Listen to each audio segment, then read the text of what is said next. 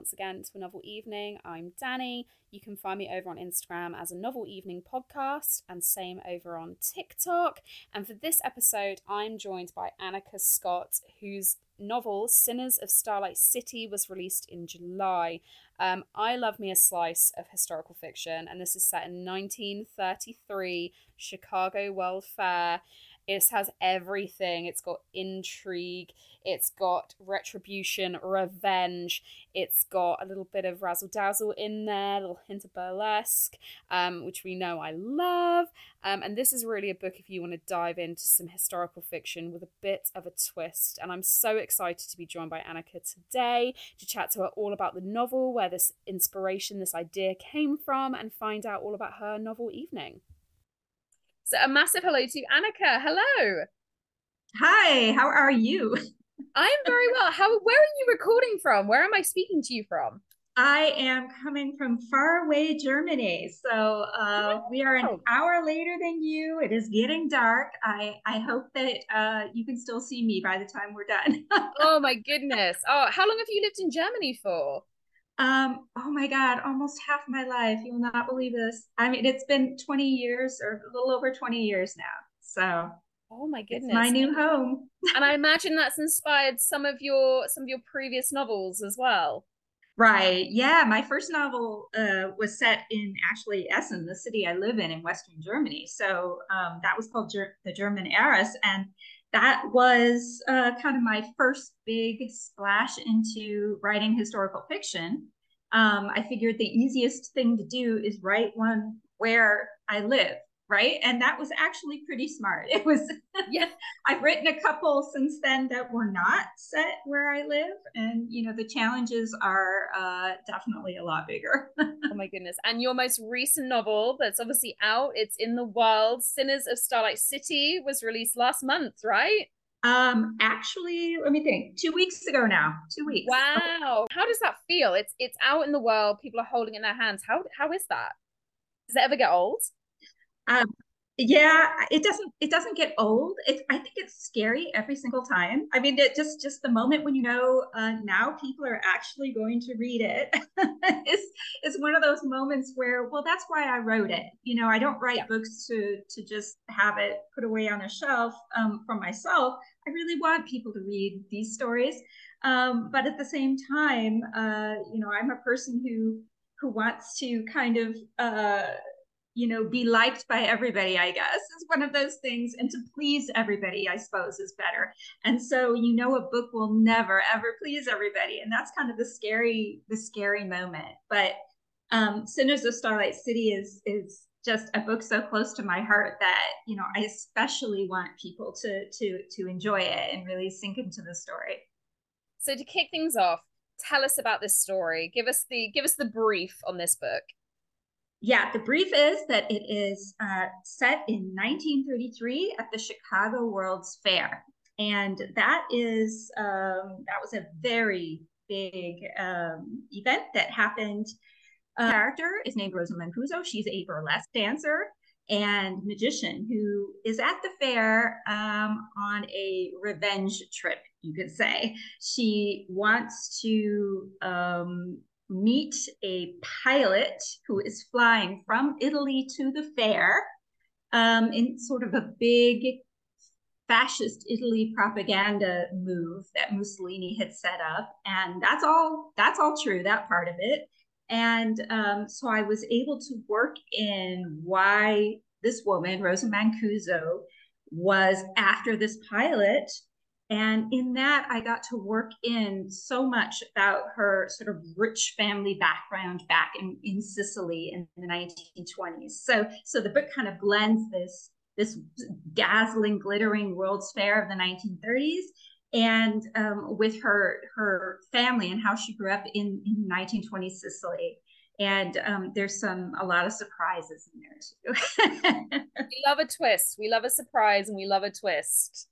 Beautiful. And where did this idea come from for you? Where what inspired you to write about this particular kind of this moment in time and and this character? Um, yeah, that this is definitely my pandemic book. I think all of us who in during the lockdowns, um, and and we're and our writers sat there and said, "What do we? What do, what do I really want to write now?" Because um, you know, when you're confronting what we all did in the world the last few years, then then you look at yourself and go, "Why am I doing anything I'm doing? I better want to do it. I better I want to need to do it." So. Um, I was in between books. I had just finished my second book, um, called The Soviet Sisters, and that was, uh, you know, partly set in Moscow, uh, partly in Berlin, and that was very challenging. I mean, I had all this research in languages I don't speak, so I had to have a lot of help with it. And I thought, okay, I want to do an American um, you know, an American story. Um, even though I couldn't go there at that moment, we were in lockdown, right? And um, that all played into why I, I decided, okay, I want to go back to Chicago. I lived there before I moved to Germany. And, um, you know, I was thinking about my family a lot, of course, you know, talking to them, um, talking to them about all kinds of stuff that we didn't normally do. Maybe your family did that, other families did.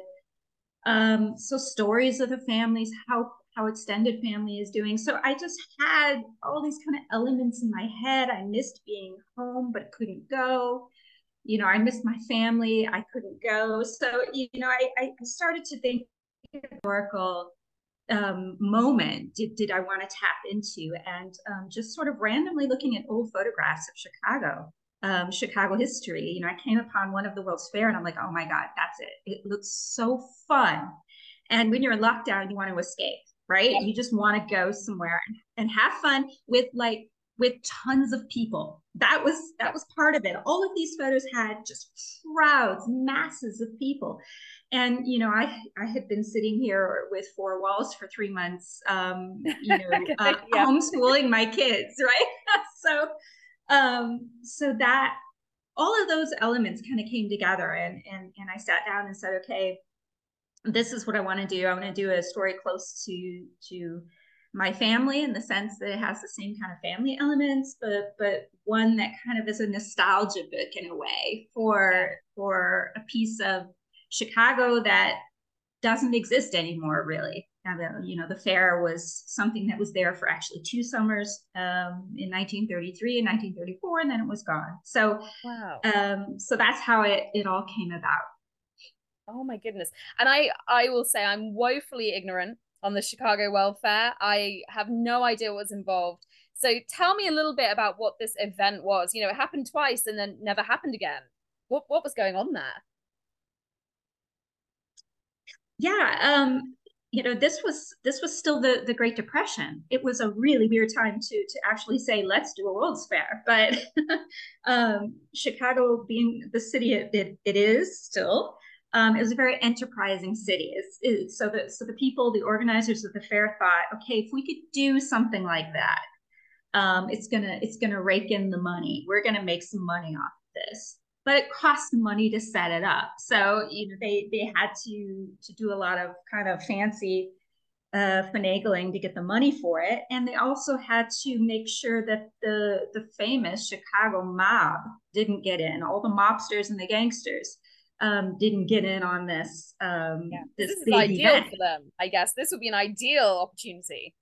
Oh, absolutely. And and so prohibition in the United States, you know, they had forbidden alcohol for all these years. It was finally coming to an end. I mean, 1933 was the year where uh, people, the the states were were turning over that law, so that finally by the end of 1933, you know, you'd be able to to drink beer, you know, normally again. You know, so so 1933 summer, though, when this World's Fair was going to uh, did happen, you know, they, they did uh, they couldn't have alcohol yet, you know, so there were various sort of workarounds that that the fair had to set up.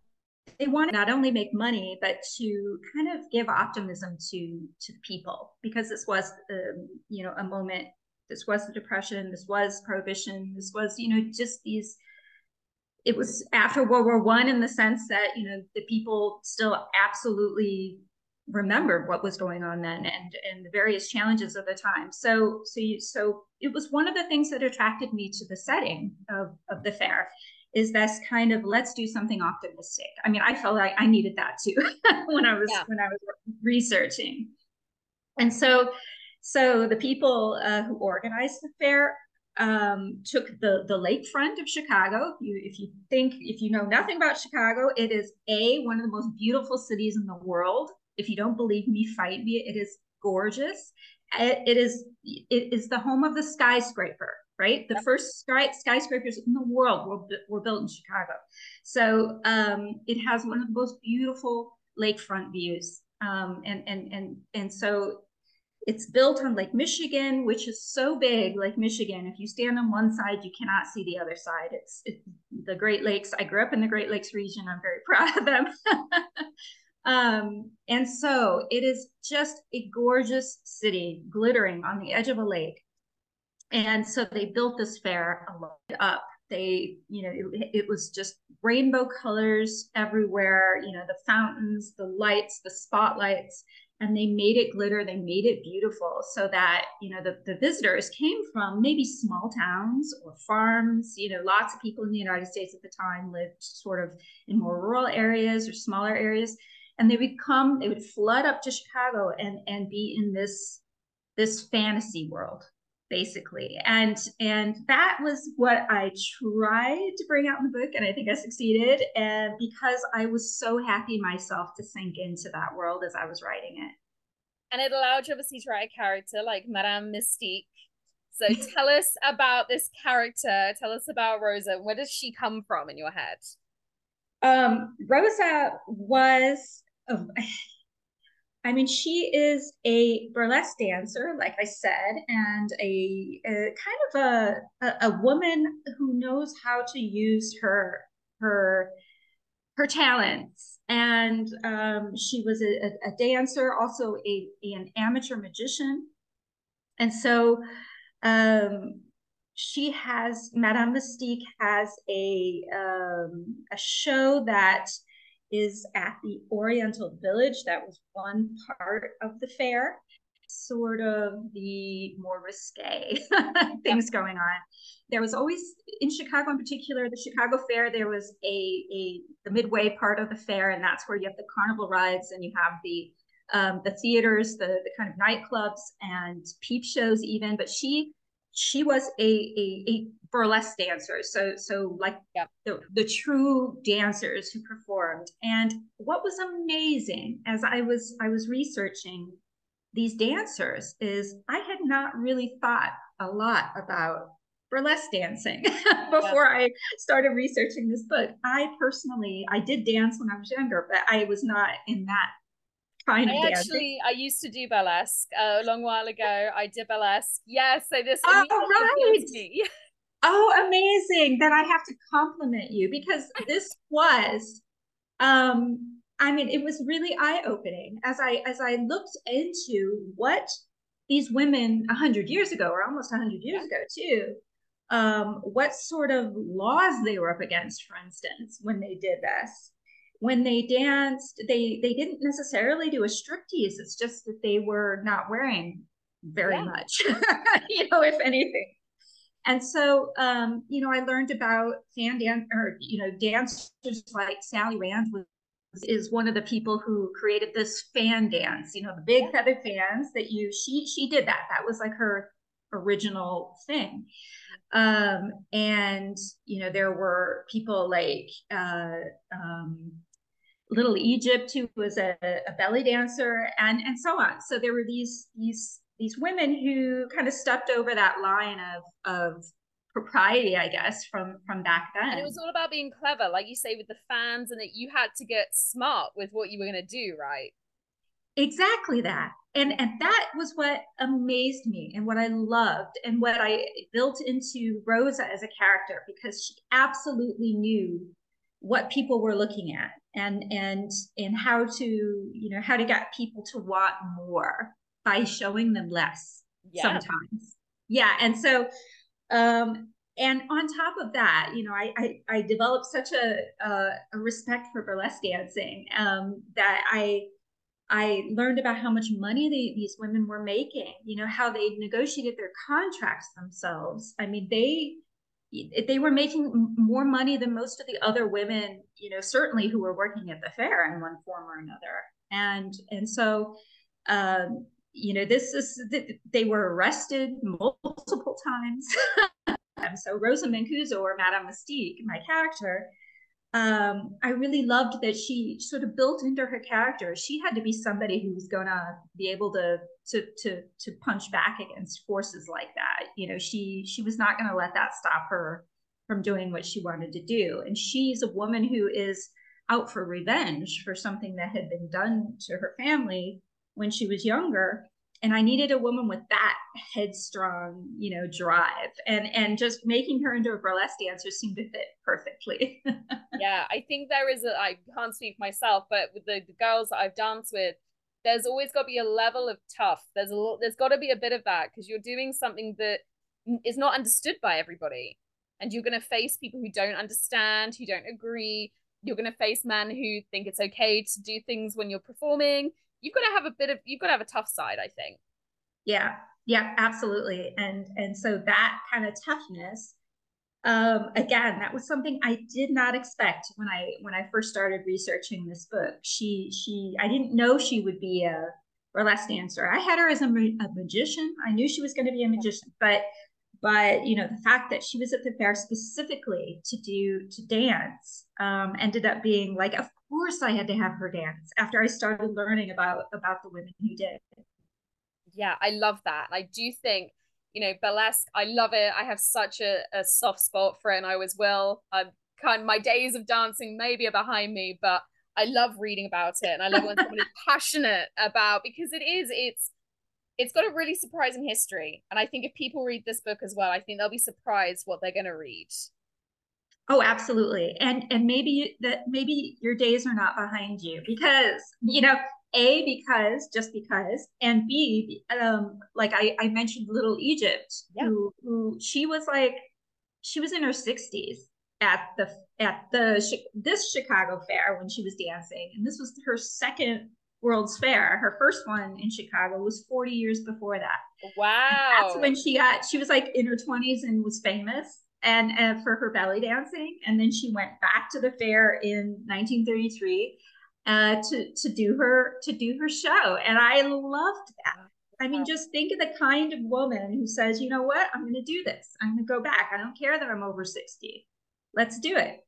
I love it. And you think like Josephine Baker and these yeah. women just, their confidence just went beyond their age. They didn't care because they were legendary.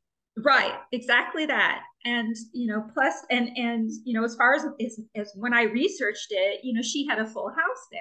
You know, she people came to see her that and chose to do that. And and that's just one of the really intriguing things, one of the many really intriguing things that popped up when I researched the book. And how do you follow up a book like this? What comes next? You know, you've written books that are featured all over the world. Where do you go next? Oh gosh. I make things hard on myself by always moving. I'm always researching places that just fascinate me and that I would like to visit. Right. You know, if you can if you can write a book set somewhere that you can go vacate on vacation to, yeah. that's perfect. Right. So my next one uh, is set in Istanbul. Wow. Um, but during the jazz age. So I um I knew nothing about it until I had come across a book called Midnight at the Pera Palace. It's a it's like a nonfiction book um, that looks at the 1920s in Istanbul, and I was just sold, totally fascinated by by what Istanbul was like right after World War One. And uh, so I am setting it at an American nightclub that actually existed in Istanbul uh, in the early 1920s, and um, it's it's one night uh, at at that nightclub. So that's my next book. Ooh, oh, that's intriguing. I'm already hooked, and I sense a little. You've got that kind of the, you know, the nighttime vibes are still coming through between books here. So I, I love that. Okay, Okay, so now I'm I'm imagining for your novel evening, we're going to be going somewhere around the world. I don't feel like you're someone who's going to keep us close to home, right? Probably not. No. okay. Okay, so we always start things off by asking where we're going to go for your novel evening. Yep. And um, I would like to do something a little a little different.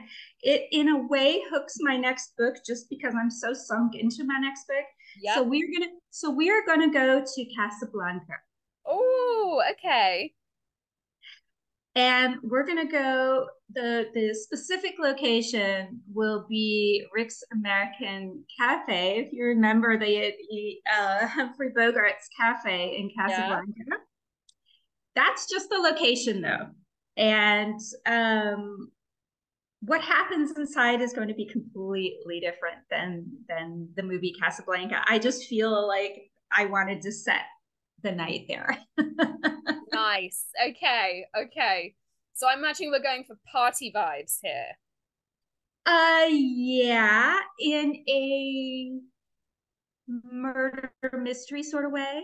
Oh, Oh, okay. Okay, so we've got a twist. We've got a twist on the novel evening here, which I like. I'm down for a twist. Okay. but it depends who's coming with a murder mystery. So I'm like, okay.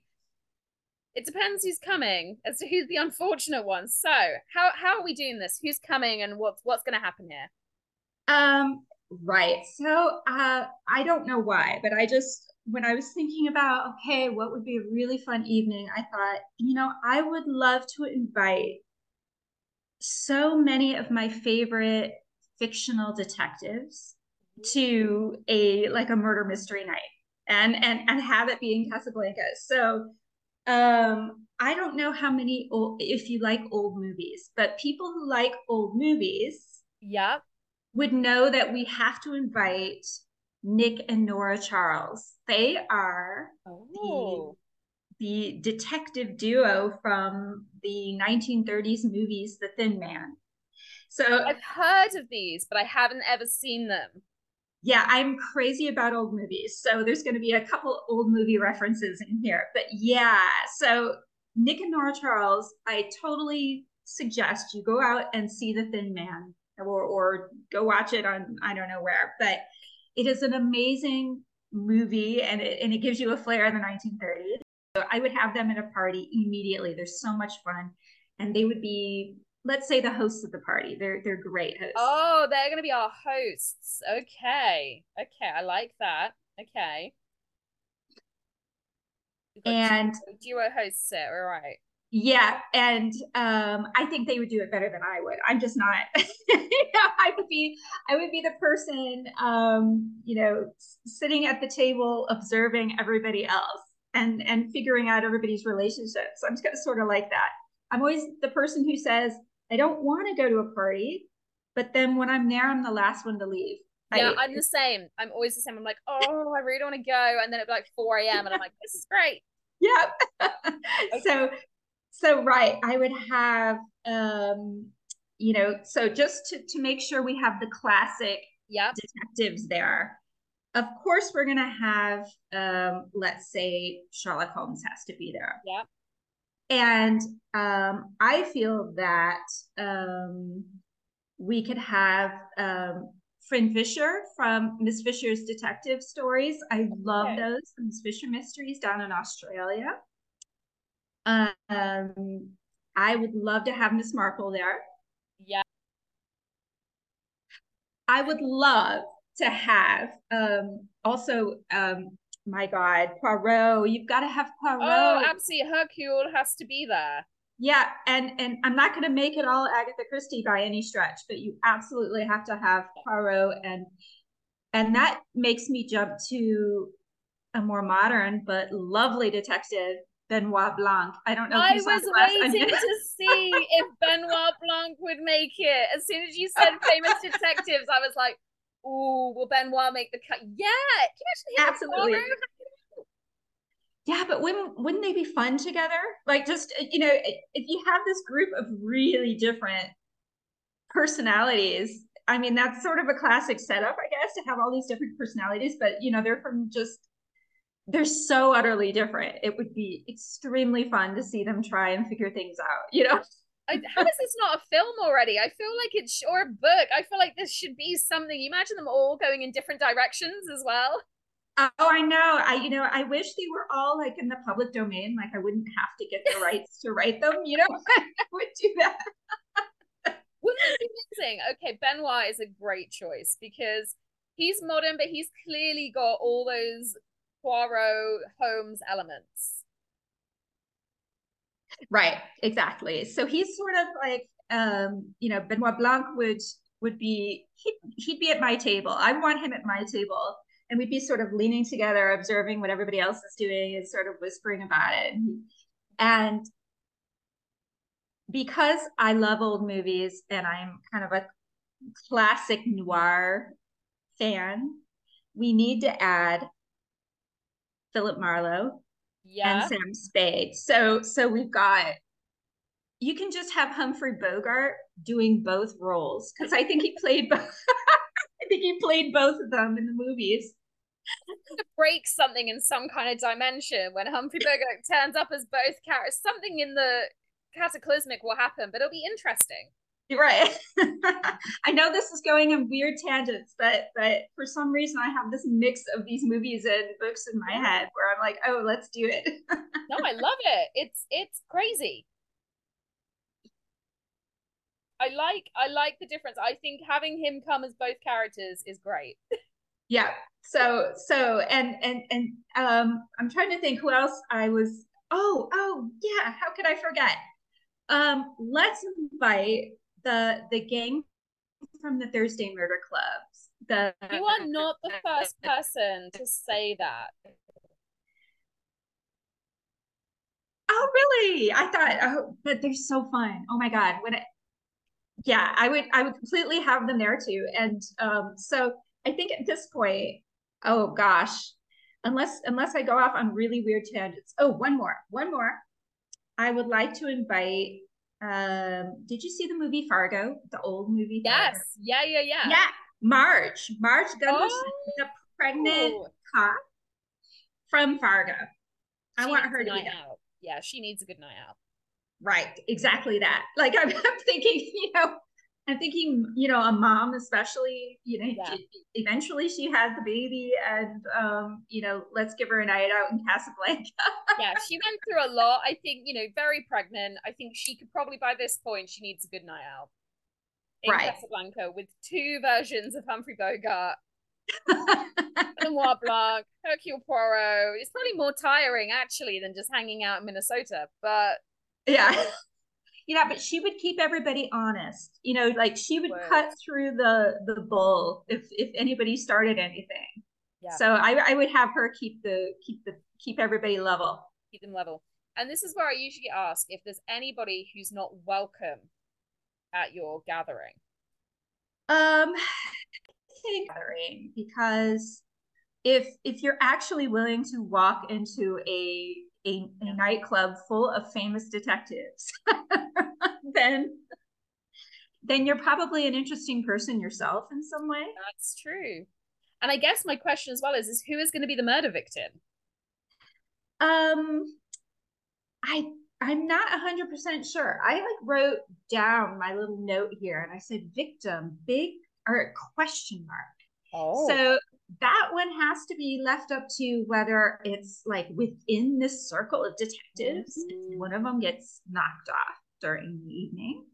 Then we have the circle of famous detectives where one is the, you know, perpetrator, the murderer. Oh, we retook it. Yeah. Right.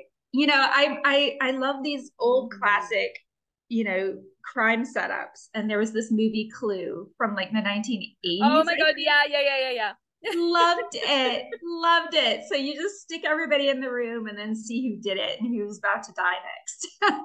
Oh. my money's on miss marple being the killer you know. I don't know. Well she would she's she's probably smarter than absolutely everybody. Um however the thursday murder club is there. That's so. true. That's true.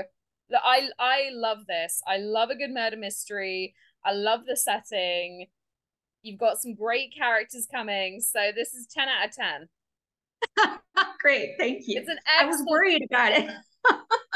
no, I love part of it I was worried about. no, I think it's a fab idea. Um, I would love to see how these characters will interacted with each other. I feel like there's some egos as well. There's going to be some ego going on here. So that'll be very interesting. And look, before I let you go, because it's it's getting late in Germany now. It is. It's almost dark. Yeah. it's getting late. I say it's getting late in England. I'm just I need my beauty sleep so badly. Um, but I have to ask if you're reading anything at the moment.